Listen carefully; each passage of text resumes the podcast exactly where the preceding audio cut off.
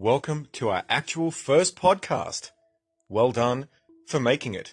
Let us continue. This is an early edition of Wednesday Wisdom. Why is that? Well, there are a lot of things going on, and so Wednesday Wisdom has moved for this week to Tuesday. Now, for you guys in the US, it's probably Monday, but that's okay because you, by the time you reach Tuesday, can listen to past Gabsmack talk to you about Wednesday. This podcast of Wednesday Wisdom is focusing specifically on suicide, but it is quite interesting the amount of extra variables which we will touch on, which are related, many of which that perhaps the neurotypical, or let's say someone not touched tragically by this issue directly, may not realize are not only related, but are direct predecessors and ultimately bring us to the consequence of suicide or the attempts themselves. This podcast is brought to you by me, bitches. No, it is not brought to you by Pompous. Of course not. You bring it to me. It is on the fly, believe it or not. And not only that, there is no script, which of course is the same thing Gabsmacked. Pompous, why do you come just to troll me? I come here to annoy you, cause you're annoying. Pompous. Damn you, Eagle! Guys, let's uh, let's get on to it. No worries, Gabs. You whatever. Hey Gabs, are we back? Hey Eagle, yeah, we're back. Whatever. Pompous, we're not back, just go away somewhere. What? Where's my ice cream? Yeah, it's coming, my friend. Give it to me and I'll go. Alright, guys, we'll be back in a sec with Boss Briggs. I'm just gonna go make some ice cream for Pompous. Come on, Gabsmack. I'm coming, man. Hey, Boss Briggs is on the line. Hey, hello, my dear. Good to see you. Good to hear from you. How you going? Good. I are you on on on uh on Scope? Yeah, well, not Scope. We're on our p- podcast. Oh, Eagle's here. Yeah, yeah, that's right. I'm Oh. here. Yeah, Pompous has gone inside to have some ice cream. Yeah, so Pompous has gone inside. I can hear you, bitches. Oh, There you yeah. go. He can still hear us. Hey, Boss Briggs, darling. It's good to see a fellow American. You know, I've been Right, here in America. Australia for a while. America. Yeah. Yeah, anyway. So, yeah, would you like to uh, ask about some Wednesday wisdom? I was just updating all of our future listeners once this goes live to everywhere about how it can uh, chip away at your life uh, until slowly but surely even parts of your body feel that they are foreign to you and it sort of creeps all the way inwards. Um, what? Yeah. I was actually telling the doc today that uh, at 16, uh, when uh, when the the very close suicide attempt happened, and I stepped uh, away from the bus, smacking me about an inch before it actually reached my destination. Um, that was it took eight years or nine years from that point to reach the point where I actually really did the final suicide. Right. And so it takes a huge amount of years just to move that one inch closer to death. And and yeah. Keep going. Okay, no, keep going, Gabs. Don't stop. yeah. Um. Anyway. Uh. Yeah. Hey, hey, hey. I'm hearing feed I'm hearing feedback uh, on on uh when I talk I can hear it again. I don't know if that's from your earphones or Damn that feedback. All right, hold on a sec. Hey, hey, you don't hear anything, and you're not deaf. Fantastic. That means feedback is gone. Excellent news. um, yeah, I know. I do. Some people are going to get offended. Oh, he's he's laughing and joking on a scope about suicide. Well, my friends, ladies and gentlemen, uh, I have been there, and uh, I'm talking to those who care. And we do have to laugh because life, honestly, is a tragedy with sprinkles of humor here and there. What are you going to do? Anywho, so Boss Briggs, by the way, guys, gets very shy for some reason whenever we're on podcasts and scopes.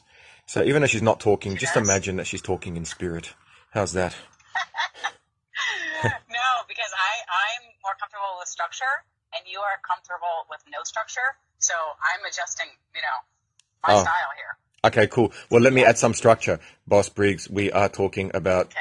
Wednesday Wisdom, and we were talking about Wednesday Wisdom about suicide Does that help? I'm sorry. Oh yeah, It's- that's worlds different. oh, look at that, man. There you see, everybody, you heard it here first. It's the world of difference. So, if anyone doesn't know Boss Briggs, uh, she is one of my best Patreons. She's got her own channel on Periscope, periscope.tv forward slash what? Is it Jennifer Briggs or Boss Briggs? It is. It's Jennifer Briggs. I haven't gone with the boss route yet. Yeah, Jennifer Briggs. Okay, you'll find her. She's a uh, pretty blonde, um, but she's actually don't be fooled by the stereotype. She's highly gifted, highly intelligent, and she spends a lot of time uh, teaching young children. And so, of course, you can't be one uh, great at that without having a lot of empathy. So either she has a lot of empathy or she's shit at her job. No, just kidding. I'm just kidding, everyone. She's You're funny. uh, very cool. Okay, so can you, what were the what were the topics that you talked about in uh, in Wednesday Wisdom? All right. So the main topic we spoke about was suicide. And what I was explaining to the doc was stuff that he already knew, of course, but I told him that the suicide actually took 22 years in the making.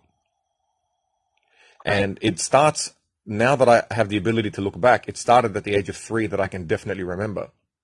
And, but, but by the age of 12 was when uh, I, I was, I started to realize that I could equate whatever that horrific feeling was with the desire to escape this world. And that's where officially suicide came into uh, being as an option. Right, because you you didn't have any other way out in, in your mind at that time.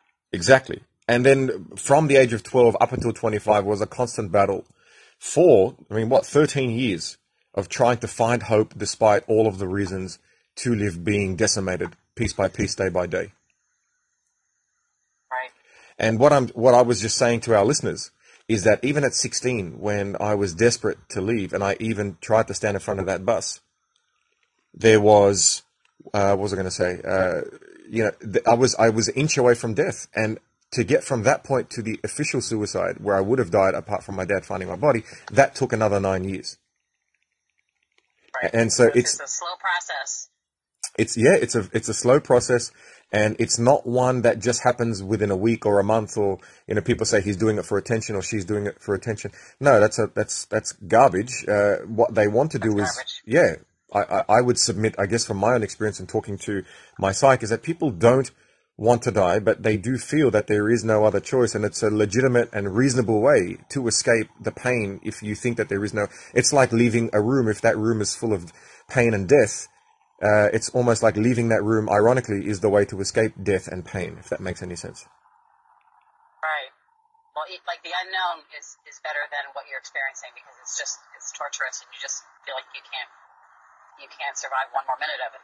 Exactly. And I can almost guarantee anyone who is, let's just say, you know, from my experience, let's just say anyone who has not experienced it directly or, you know, only through maybe friends or, or the news or something, every single thing that they've ever suggested to me as to what my younger self could have done or, or someone they knew, they've all been thought of thus far. I have not yet heard an original uh, thing about, oh, have you tried this or have you tried talking to someone or have you tried this or running or you know being happy or uh, looking for another way or traveling the world. Every single one of those options is already considered by, I would say, someone who genuinely is considering suicide as an option. Even though I don't support their, their, their obviously that move, but at the same time, it's understandable given the amount of horrors that someone can, can go through. Yeah. Uh, I would imagine too people that care about someone who is considering suicide.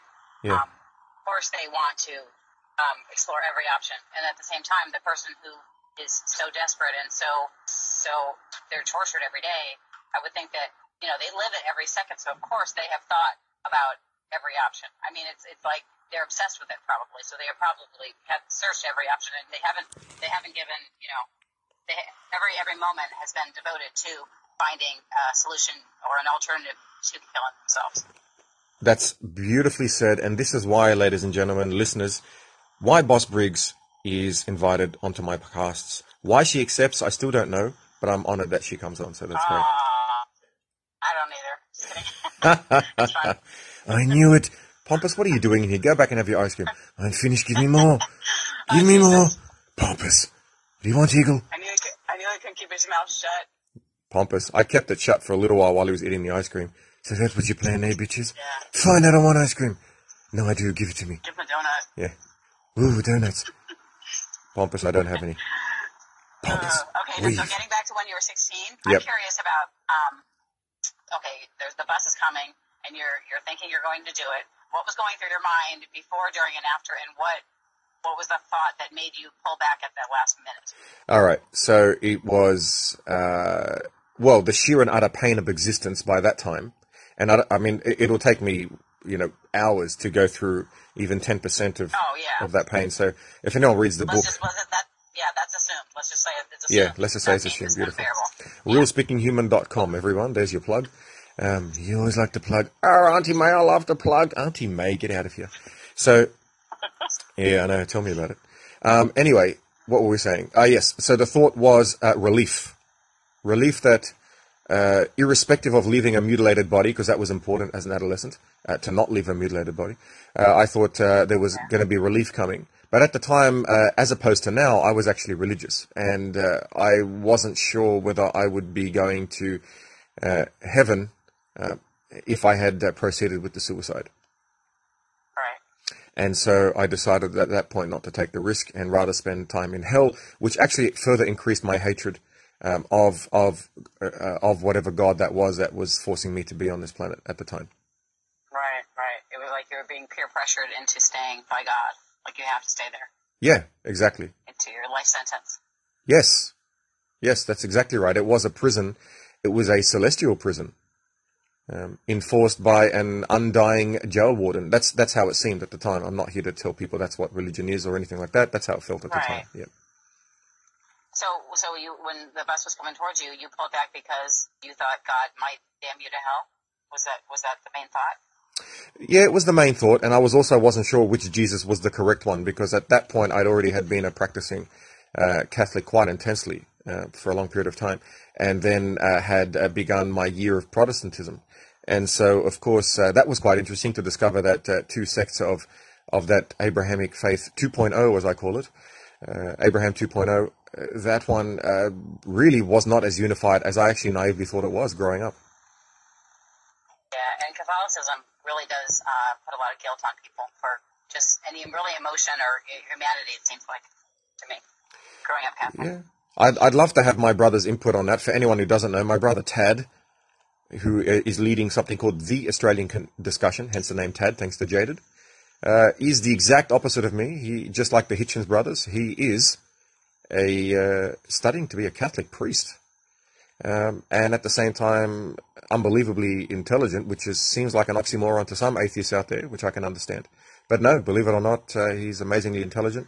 You can catch him on Periscope to uh, if you don't take my word for it, which I don't want you to. He's brilliant. There you go, and Boss Briggs loves him. And he's conservative. There you go. He's uh, he's on your side. Hence why I think he's so smart. No. you heard it here, folks. Yeah. Uh, okay, I'm walking into my classroom now. Do you want to put it on pause and then come back? Yep. Um, All right. because there's going to be some background noise. Yep, cool bananas. Let's take a break. Thank you very much, my dear. All right, guys, here is our break. YouTube, Gabsmacked, G-A-B-S-M-A-C-K-E-D. And, um, oh, Auntie May, do you want to tell us any more? Yes, darlings, realspeakinghuman.com, love. Oh, that's very kind of you. Now send me those hot men. What? I never promised any hot men. Oh, I must have been dreaming. Wink, wink. Cool bananas. Hey, everybody. So just before Boss Briggs comes back online for our next segment, uh, I'm just going to continue with a few things that we said in Wednesday Wisdom. One of those being that the doc's response was that you can have situations where trauma can actually cause your body to shut down, which is exactly what happened in the last year before the suicide. Uh, and it happened slowly. It was almost like the peripherals of the body, the fingers, the feet, etc., started to become as though they weren't my own. Almost like you're trying to turn off a light switch with a stick. So you have to use an, an extra, you know, tool to to shut down the stick, to shut down the light switch, which uh, isn't you know part of your body. And slowly but surely, more and more of the body became not mine, uh, until I reached the point where I was so not into reality that it was an actual, almost a dream state. At that point, it's almost impossible to talk to anyone about what your intention is. And so it's so important to pick up those signs in yourself if you're if you're someone who's already tried or thought about it or tries to escape through medication or, or drugs or weed or anything else without therapy. Or you don't trust doctors, or you, you know, all the, all the normal things that are understandable, that you know, reasons that you would have to not want to face these things head on. Um, it's important to catch yourself before that happens because once, once you start, you, more and more of your body starts to feel like it's not your own, and you start to increasingly feel as if you're living in some sort of fantasy. Uh, you will reach a point where it, of no return, and that is extremely dangerous, and it is not something you want to do, despite the pain of living. And the reason is because of the amount of people you don't know that you're going to help in the future. And if I, 12 years ago, was successful, um, so I guess I owe it to Honest Joe, Dad Honest Joe, for uh, for saving uh, me, um, merely for the fact that uh, I'm now here spreading this podcast to how many hundreds of people, uh, and some of whom perhaps will be able to make better choices in life uh, via options that are in this podcast that they would not have had available to them prior to listening to it. And there you go. So pretty soon we'll have Boss Briggs back on and we'll see you in that segment. Josh? Yep. Okay. Um, I, I don't have direct experience myself. I'm feeling this way, but um, I have had friends who um, either felt that way or they had someone in their family um, either attempt it or be, um, and I don't even like the word successful, I guess go through with it, you know? Um, and so the things that you're sharing, I think, would be helpful to people in in uh, in dealing with someone who is is that desperate and that um is contemplating it, you know, because they don't know what to say. And so, what would you suggest to people around them? Is there anything that they can do, or is it is it just out of their hands? Oh crap, that's a good question. Uh, is there anything anyone else can do? I guess the only way I can think of answering that is to say what could someone have done in my case. Um, all right. Well, the the answer doesn't I, I guess the question needs to be modified because based upon my current understanding after everything I've been through, it's not one particular thing. there's there's hundreds of variables that lead to this uh, you know decision that someone feels they need to take. And I guess what one can do is as long as uh, they can do a lot of prevention.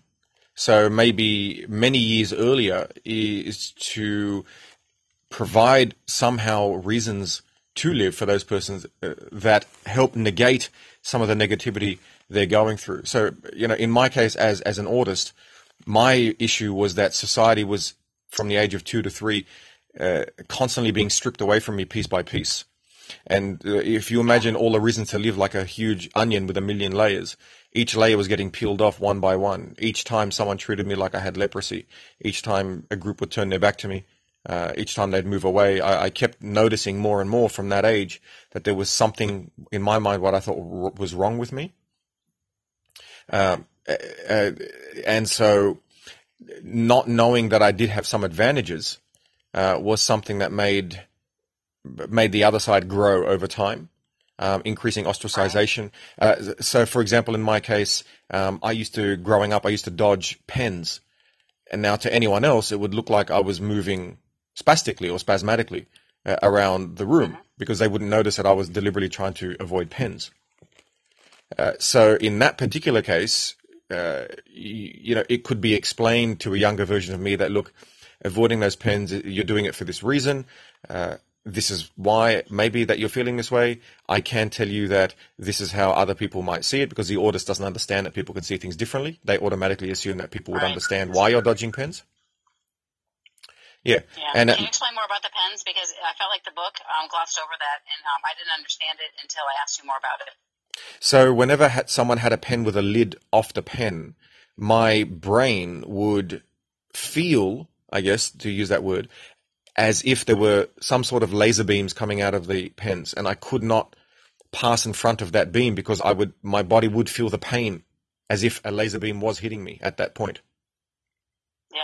Almost like almost like if someone has a blowtorch and they're not putting the the flame directly onto your skin, but it's close enough that you can feel the heat.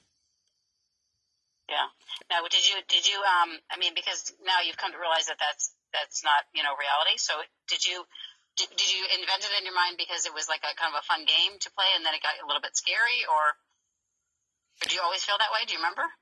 I only remember feeling that way. I don't remember making it up. I I remember yeah. feeling that way before pens. I had come across pens.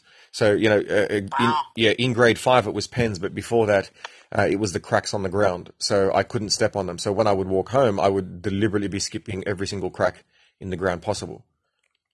Right. Now, Is that, is that related to OCD a little bit, do you think? Yeah, know, it's I'm asking. Well, I'm I'm sure it's a combination. Uh, you know, uh, OCD and, and autism sometimes can go hand in hand, or quite often. And so, whether or not it's specifically based on one, or whether it's a you know a, a combination of the two, uh, I'm not exactly sure. Yeah. I wonder too if it might be part of the savantism too, because even now you have to have your brain so active to to be to be productive. And so I can see walking to school would be uh, boring for the young autist mind. So you you're make you would be making up some type of I'm going to call it a game, but just something to to um, occupy your mind or to challenge your mind at this at the time. And sometimes something like that can get out of control. Well, it's I- funny you say that because no, I mean, look, it's an interesting hypothesis because two days ago I was saying on Periscope that uh, my mind up until the age of 23 was in control of me, not me in control of it. Yeah. and it, it was a constant hallucination, not understanding the difference in past and present, with past memories tr- traumatizing me. You know, even if they were there was a space of ten years between the present and those memories, uh, the it would affect me as if it had just happened a minute ago, and I would still feel the shaking in my body or the anxiety. Um, which is Right, right. also consistent with severe trauma, and and then, like you say, severe trauma plus having a savant brain can probably magnify that, you know, to an extreme scale. Yeah, it makes it so overactive. I mean, and, and, and just, I mean, going through the trauma in itself is horrific, and to have to re um, experience it every single day, at every moment, and you never know when that's coming. Plus, combine that with being ostracized. Plus, be, your mind has to be occupied. I mean, you were dealing with so much, Gabby. I mean, I, I feel like you're such a survivor. I can't even stress that enough. Um, but when we talk about it more, I'm just, I'm almost like, I'm stunned how much you went through. Well, there you have it, ladies and gentlemen. Uh, apparently, Boss Briggs is stunned, and for me, it doesn't seem like much. But uh, I guess uh, you have to think that way because um, if I did think like you did, uh, well, I did, and I guess that's what actually led us closer and closer to that death. Um, and I'll talk about that in my next uh, in the next segment, uh, uh, which will come up right now. Um, don't forget, guys, YouTube, Gabsmack. Subscribe to YouTube. See you soon. So it yeah, it brings me to the next thing, which is as I got older, there were there were I, I started trying more and more extreme scenarios. So one of them was not too extreme, but one of them was where I would spend my lunches in the toilet cubicles to stay away from human beings. Because by then, the, the noise was just too much, plus the abuse, and everywhere I walked in school, it was just became a nightmare. But uh, what I decided to do was actually count the days, 365, until I was on a plane at the end of 12th grade in 1998 in November to go over to my mother and father's amazing Mediterranean homeland, the Jewel of the East. Some people call it Lebanon. I call it the Jewel of the East.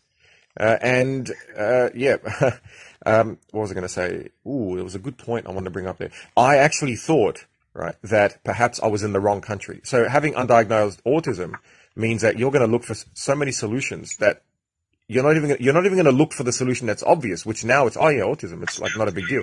Back then it's like oh no no, I'm just in the wrong country. Genetically, I'm not suited to be here. Right. Which sounds so And you were always a scientist, so I mean, Yeah. you were trying every option. Exactly. Every option and, and mimicking human behavior with so many different groups over the years had led to the same disaster at each point. So we're eliminating variable by variable. And we then reach a point at age 17. This is now 14 years of experimentation. Uh, you know, that's, as I say, that's more than what a physicist does to get a PhD or become a professor. Yeah. Yeah. Uh, and so, yeah, You're doing it 24 hours a day, not just like work days, you know, work hours. yeah, yeah, exactly. Uh, sometimes I did sleep, but yes, apart from that, absolutely. And uh, yeah, and then trying the Middle East. I mean, but that was that was that was just a horror because uh, you know having family I had just met uh, in many cases start to stop talking to me piece by piece once again. It was almost like Right. this demon that had been hunting me down from Australia had found me on the other side of the world.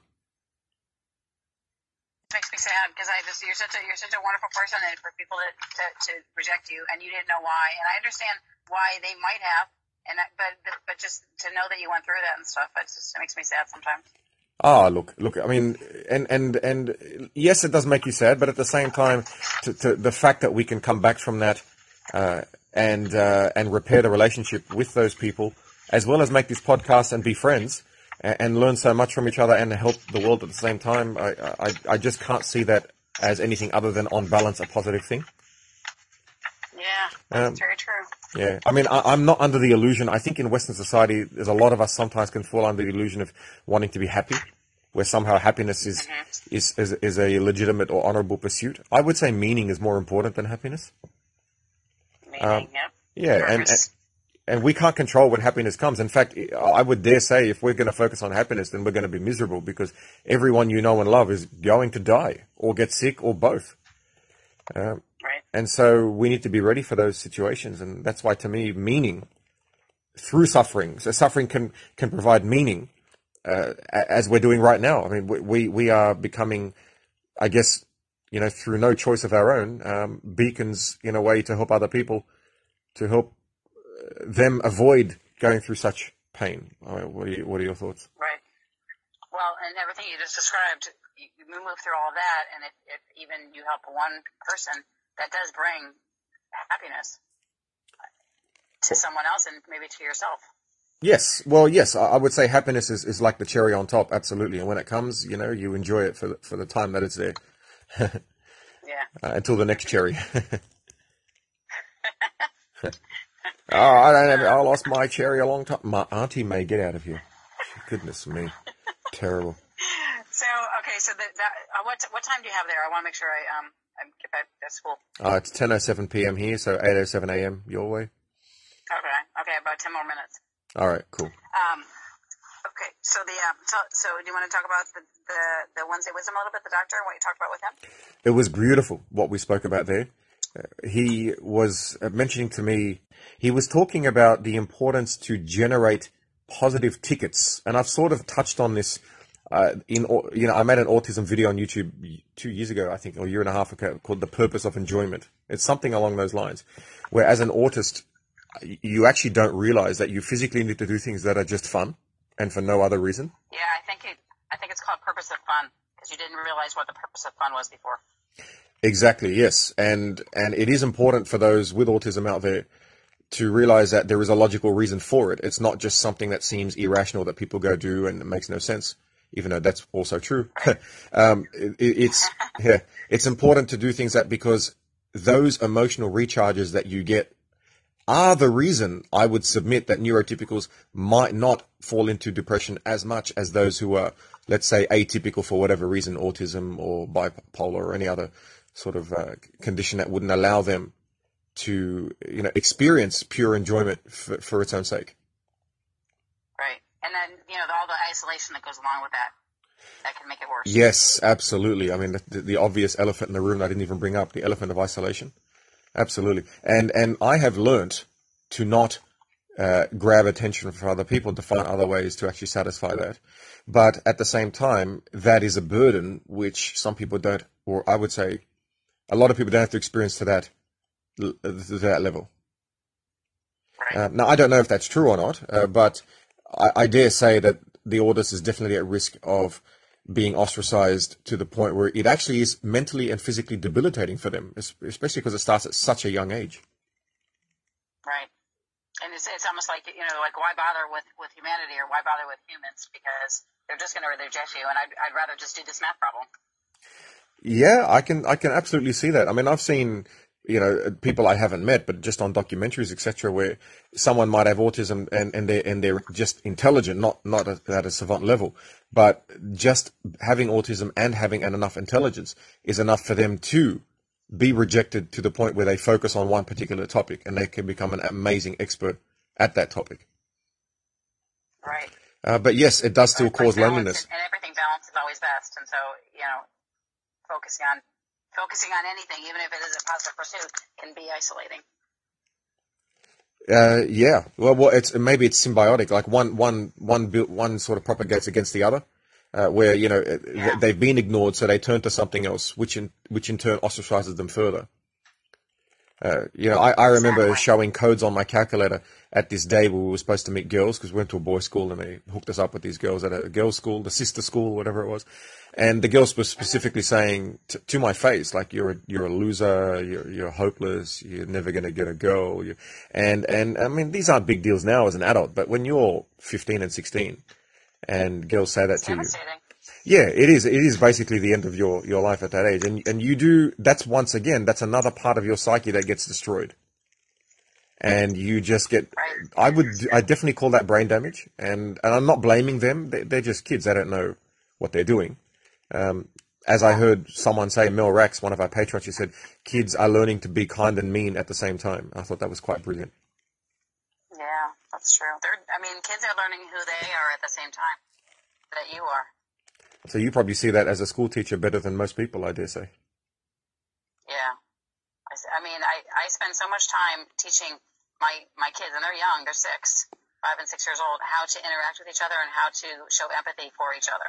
Um, I'm obsessed with it because I, I, I, I know as they, as they grow up, especially there are more and more pressures on them to, um, excel and get good grades and get in the right college and meet the right person. And, and uh, there's just no one spends the time to just teach them how to interact with someone else on a just a person to person level. So um, I, I feel like I want to get them while they're young that way. And I've had kids that come back to me like in middle school, high school, and say, "I still remember that song you taught us, or I still remember that that uh, handshake game that we did." And they're always the things that they remember are always related to connecting to um, their peers, Oh, which I think is, is uh, interesting. now those are some cool bananas, my dear. Yeah. Hey, Boss Briggs. Uh, that's why That's I why my you're my. Uh, That's right. thanks, Eagle. Keep making your school great again. Eagle, I think you've been in Australia too long. Your accent. Hey, don't knock my accent, man. Coming soon. Now he's gonna sound like he's like from Georgia, and then he's also like a valley girl. Yeah. That's what he does. Oh my God. ah, sexy Oh Mexi. I love it. Eagle, he's so, he's so strong, you know. It's a, hey, you, uh, yeah. Ooh, I think Eagle's uncomfortable with that. no, no, no. I got nothing wrong with that. You know, it's just like, uh, yeah, I know. anyway. He doesn't know what to say. Yeah, he's not sure. Pump. hey, loser eagle. What did you say, Pompous? Nothing. anyway, Okay, so uh, the, the positive tickets. Tell tell us about that. well, he said, f in my case, it's the smells that remind me of my father's homeland, uh, because at that point there is a weight on my chest that exists all my life, but it does not exist when I'm over there.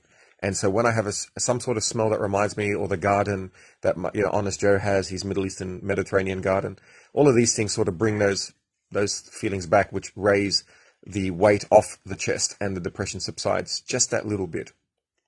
And so the doctor said it's important to grab onto those as much as possible, and to remember that just like it's going to oscillate, you know, your your anxiety levels, you're under a lot of stress, a huge amount of stress and your anxiety levels, eh, your fight or flight, it's a natural response, but in your case, they're heightened because of trauma, severe trauma. And so you have to remember that throughout the day, they're going to oscillate. And, you know, he does provide, of course, medication and, and therapy. He said, look, that's also good, but at the same time, of course, it's absolutely important to find other things to latch onto, like, you know, the garden, like you said, you like riding your motorbike, playing the piano, uh, doing your periscopes, your podcasts. These type of things are absolutely as important as doing your thesis because without them you physically Yes. can't do the thesis you actually become so emotionally drained that you just are unable to do anything Right, right. You'd naturally have done a lot of that before because, like, you'll say, like, um, uh, I, I used to have a fear of heights, and so what did I do? I um, I drove trucks, you know, or something. Or I, I'm afraid of crowds, so I'm going to go to Justin Bieber concert. Um, yeah facing one's fears At, at yeah some point, if you if you get so the anxiety gets to be too much, I can just I can see uh, the inclination to do that is getting harder and harder to to choose that choice. You know, to make that choice to to step out of it and go do that thing that you're scared of because yes there's so much anxiety surrounding you. it's physically debilitating i think a lot of people who suffer severe anxiety understand that it's actually physically debilitating and if you don't stop it in time it is it does take a hold and then you physically cannot move it's like your brain is no longer under your own control if that makes any sense It's like your body's just frozen. You just you're, Yeah. you're stuck right there. Yeah, you're stuck. You you you actually are sending messages to your arms to move, but they won't move. You you almost Wow. become paralyzed. Yeah, that, that's what happens in extreme cases of trauma. And and that type of pain is also another reason not to live. So so it's not a legitimate reason, and it's not a reason to actually go ahead and do anything. Heaven forbid. But in other words, it's one of those layers that can get chipped away over the years um, from all of the positive layers that provide one a reason to live. Right. That's what I mean by One of that. those layers of the onion. Exactly, layers of the onion. That's right. That you that you don't want that you want to stay there. You need them to cushion you against life because life, as I've come to learn recently, is quite brutal, and so you need those reasons to offset uh, life being so brutal and unfair and unjust and miserable and tragic. All of these things are true, uh, but they can be combated with meaning. Absolutely. Yeah. So, I mean, uh, is it like uh, the, layers of the onion are getting peeled away um, with every traumatic event, but then it, but then the tickets would somehow, I don't know, put a different type of layer in its place or Yes. you? Yes, uh, that's a very good way of putting it. Yes, that that is somehow repairing uh, the the damaged onion uh, in a way. It might not completely repair it, or it, it, it might be a different reason to live as opposed to one you might have had previously. Yes, your ten minutes are up, Boss Right. Briggs. Oh, okay. Hey, Boss Briggs, don't All we right. live for work. continued. To be No, continued. that. Get Gotta out of responsible here! for the. I want some ice cream. Pompous, get lost. If you talk to me like that, you're my bitch. All right. Well, it's a pleasure to have All you, right, um, Boss Briggs. Until next time, guys, don't forget Jennifer Briggs at Periscope. Follow her. She's an amazing human being, as are many other people I, lo- I hope to have on in the future. Thanks, Boss Briggs. We'll talk to you soon. All the best. Bye. Bye. Bye bye. All right, guys. Well, that was great. It was a pleasure to talk to you guys. Wednesday, Wednesday Wisdom is uh, first time it's ever been done in this format. Most of the time, as you guys have known, it's been done on Periscope. Uh, one time it was done on my facebook.com forward slash gabsmack. You can tune into Periscope and Autist, per- periscope.tv forward slash anautist, A-N-A-U-T-I-S-T. And you can look up Wednesday Wisdom over there and you can let me know. Provide your feedback. Don't forget, you can provide feedback with this podcast and I can answer your questions in the next cast. Pleasure to have you guys. And until next time, ooh, actually, I can do a final summary. Let's do it. Once again, guys, periscope.com. No, it's not. It's periscope.tv forward slash anautist, A N A U T I S T. There's also periscope.tv forward slash gablife. If you're into science, and I, as you guys know, I'm, or some of you know, I am currently studying a postgraduate in research into dark matter and quantum mechanics. So that's at periscope.tv forward slash gabversity, G A B versity, where facts don't care about your feelings. A lot of great stuff happening. Yeah, Gab, I'm proud of you, man. Even though you're goddamn liberal. All right, thanks, Eagle. I do appreciate that. That's a compliment coming from you. You better be right, that is. All right, Eagle. All the best, mate. Hey to all my MAGA brothers and sisters who listen to Gab. Yeah, whatever. You're all losers. Well, I don't say they're losers. I say they're brothers and sisters. We don't have to agree. And we'll probably do another scope talking about Kanye because, as you guys know, I made some predictions uh, a year over a year ago, uh, which were public and were correct. And that was one of the three predictions I've made thus far that have been correct. So, always a pleasure. And until next time, don't forget to take life one smack at a time at the Gabsmack. See you guys. Whatever. Oh, bye bye, darlings. I'm Melmo. Bye bye.